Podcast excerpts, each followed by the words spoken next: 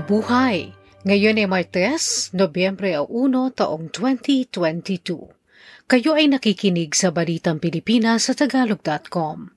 Sa ating pangunahing balita, mahigit 100 katao patay, 66 pa ang nawawala sa Bagyong Paeng. Pagsusuot ng face mask sa loob ng establishmento, voluntaryo na. Kasiyahang nauwi sa trahedya, 153 ang namatay sa South Korea, 132 sa India. 101 katao ang nasawi, 70 ang sugatan at 66 pa ang nawawala. Makaraang tamaan ng Bagyong Paeng ang lahat ng pangunahing isla ng Pilipinas. Mahigit sa 2 milyon katao naman ang apektado na matinding pagbabaha sa iba't ibang lalawigan. Ayon sa ulat, 53 sa mga nasawi ay mula sa biglang pagtaas ng tubig baha at pagguho ng lupa sa Maguindanao Province sa Mindanao.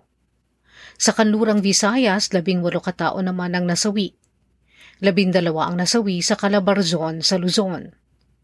Naapektuhan ng bagyo ang 600,000 817 mga pamilya o mahigit sa 2 milyon katao. Humigit kumulang sa 5,000 kabayan sa 15 rehiyon ang nasira at ang ilan ay nakita pa sa mga video na kinuna ng mga residente na winasak ng baha at pagguho ng lupa. Umaabot sa 1 bilyon at 100 milyong piso ang nasira sa agrikultura at pangisdaan. Maraming mga daan at tulay rin ang nawasak na umaabot sa 760 milyong piso ang halaga ng nasira. 158 syudad at munisipalidad ang nagdeklara na ng state of calamity.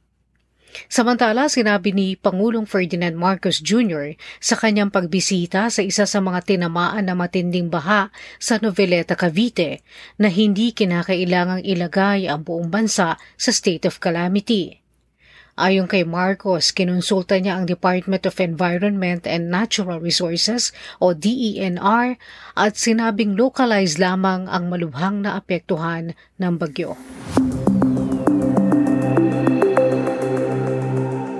Voluntaryo na ang pagsusuot ng face mask sa loob at labas ng pasilidad sa Pilipinas. Batay sa Executive Order No. 7 na nilagdaan ni Pangulong Ferdinand Marcos Jr., pinapayagan ng hindi magsuot ng face mask ang mga tao maliban lamang sa mga pampublikong transportasyon, sa mga pasilidad na pangkalusugan at sa medical transport vehicles. Ang mga matatanda, mga taong may ibang sakit, mahina ang resistensya, buntis, hindi pa nababakunahan at may mga simptomas ay hinihikayat pa rin magsuot ng face mask. Sa pinakahuling tala noong Oktubre 26, nasa 73.5 milyong mga individual na sa buong bansa ang kumpleto na sa bakuna sa COVID-19. 20.5 milyon naman ang nakatanggap na ng booster shots.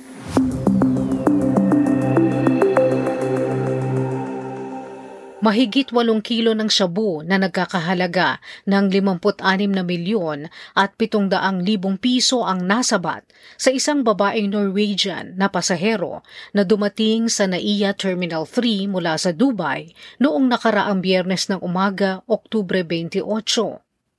Ang 59 na taong gulang na pasahero ay nahulihan ng ilegal na droga na itinago sa isang espesyal na lalagyan sa kanyang maleta. Dala ng dayuhan ang bagahe mula sa Dubai na ang unang pinanggalingan ay sa Johannesburg, South Africa.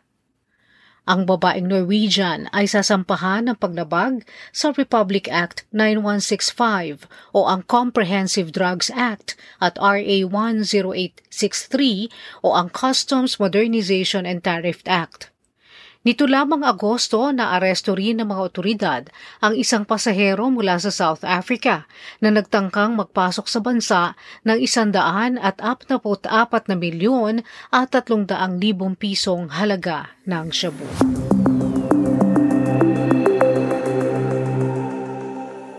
Nanganganib ang pagpapadala ng mga bagong Pilipino mandaragat sa mga barko ng European Union o EU, kasama na ang trabaho ng may 50,000 iba pa sa mga barko ng EU kapag hindi pa rin nakasunod ang Pilipinas sa International Convention on Standards of Training, Certification and Watchkeeping for Seafarers. Ang katapusang evaluation ng European Maritime Safety Agency o EMSA ay nakatakda na sa Nobyembre. Kapag negatibo pa rin ang makikita ng EMSA, ititigil ng EU ang pagkilala sa mga kwalipikasyon ng mga Pilipinong mandaragat na ipapadala para maging mga officers ng mga barko sa Europa. Sinabi ng Department of Migrant Workers na napag-alaman nilang simula pa noong 2006 ay hindi pa nakakapasa ang Pilipinas sa EMSA audit at ito na ang huling taon para itama ito ng bansa para makatugon sa kinakailangan. Isa sa bawat 5 dayuhang mandaragat sa mga barko ng EU ay Filipino.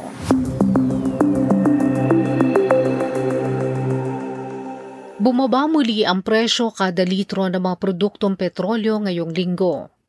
Ang gasolina ay ibinaba ng 25 sentimo kada litro.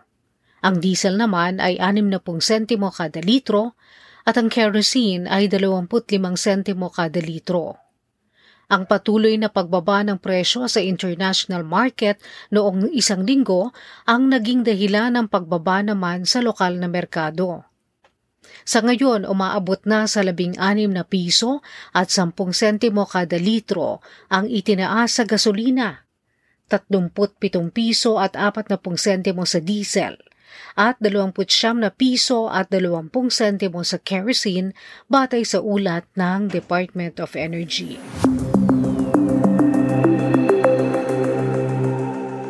Posibleng nasa 7% mahigit na ang inflation rate ngayong Oktubre, bunga ng pagtataas ng pamasahe sa pampublikong sasakyan, tumataas na produktong petrolyo, mataas na presyo ng mga produktong agrikultural dahil sa bagyo at ang pagbaba ng halaga ng piso, ayon sa Bangko Sentral ng Pilipinas. Sinabi ni BSP Governor Felipe Medalla na ang inflation noong isang buwan ay malamang na nasa 7.1 hanggang 7.7%. Inaasahan namang unti-unting bababa ang inflation rate sa mga susunod na buwan sa pagbangon mula sa problemang dulot ng bagyo at pag-adjust sa tumataas na pamasahe ayon kay Medalla. Sa Trending News Online, sa kabila ng hindi natuloy ang orihinal na plano para sa reception ng isang bagong kasal, bunga ng hindi na makadaan dahil sa pagbabaha na dulot ng Bagyong Paeng, ginawa pa rin nila itong isang hindi malilimutang pangyayari para sa kanila at sa mga bisita. Sa isang Facebook post ni Edison Sauquillo ng DML Photography, ibinahagi niyang katatapos lang ng kasal na mag-asawa sa Imus Cathedral sa Cavite nang biglang magbaha ang mga daan dahil sa Bagyong Paeng. Pupunta na sana sila sa Josephine's Water Camp sa Kawit, Cavite para sa reception nang hindi sila makadaan dahil sa baha.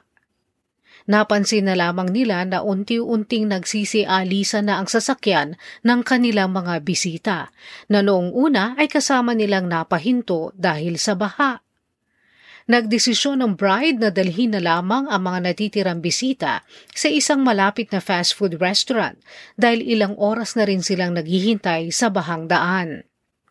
Sa kabila ng pangyayari, sinabi ng photographer na masaya pa rin ang bride at siya pa ang nagsilbi ng in-order na chicken at burger para sa mga bisita. Sa palakasan, sisimulan na ang UAAP Season 85 Cheer Dance Competition sa Disyembre 10 sa Mall of Asia Arena sa Pasay City.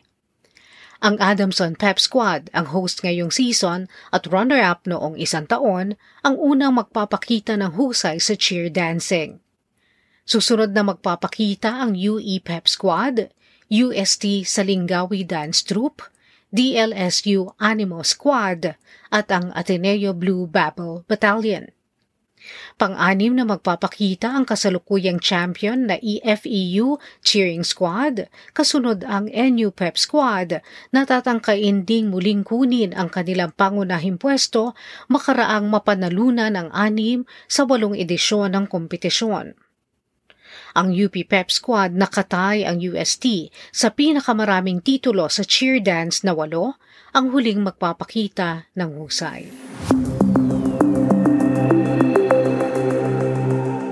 Sa balitang showbiz, namayapa na ang miyembro ng Apo Hiking Society na si Danny Javier sa edad na 75. Si Javier na siyang nagpasimula ng katagang Original Filipino Music o OPM ay matagal nang may sakit. Pinasikat ni Danny at ng kanyang mga kasamahan sa Apo Hiking Society na sina Buboy Garovillo at Jim Paredes ang mga awiting Panalangin, Prinsesa at Saan na nga ba ang Barkada. Napag-alaman na noong 2011, nagkritikal na rin ang mga awit dahil sa pneumonia, kidney failure, liver collapse, hepatitis A, emphysema, congestive heart failure at sepsis.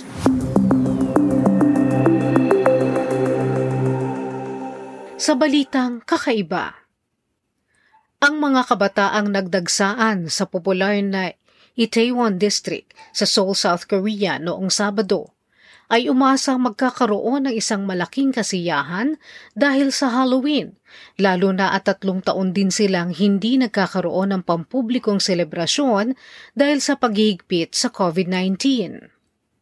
Ang grupo ng mga magpa-party, karamihan ay mga kabataang nakasuot pa ng Halloween costume, ay naglalakad papunta sa mga bar at restaurant nang biglang mapasuot sa makitid at pababang daan. Naging sobrang sikip ang daan at may ilang natumba sa pababang daan dahilan upang magkaipitan ang mga tao at masawi ang 153 at masugatan ng iba pa. 22 sa mga ito ay mga dayuhan. Sa ilang mga videos na ibinahagi sa social media, nakita ang ilang mga taong nakasiksik sa pagitan ng mga gusali. Ang ilan ay walang malay, samantalang ang iba ay humingi ng tulong na tanggalin sila sa pagkakaipit. Samantala, sa Gujarat, India, 132 naman ang namatay sa isa ring selebrasyon na dinaluhan ng napakaraming mga tao. Nahulog sa ilog ng Machu ang mga taong nagdiriwang ng Hindu Festival na nagtungo sa isang tulay na kable lamang ang naguugnay. 177 naman ang nailigtas mula sa pagkalunod sa ilog. Ang ilan naman ay nakaligtas makaraang makakapit sa nasirang tulay. Ang tulay na ginawa noon pang 19 na siglo ay hindi nakayanan ang bigat ng napakalaking grupo ng mga tao na nagdiriwang noon.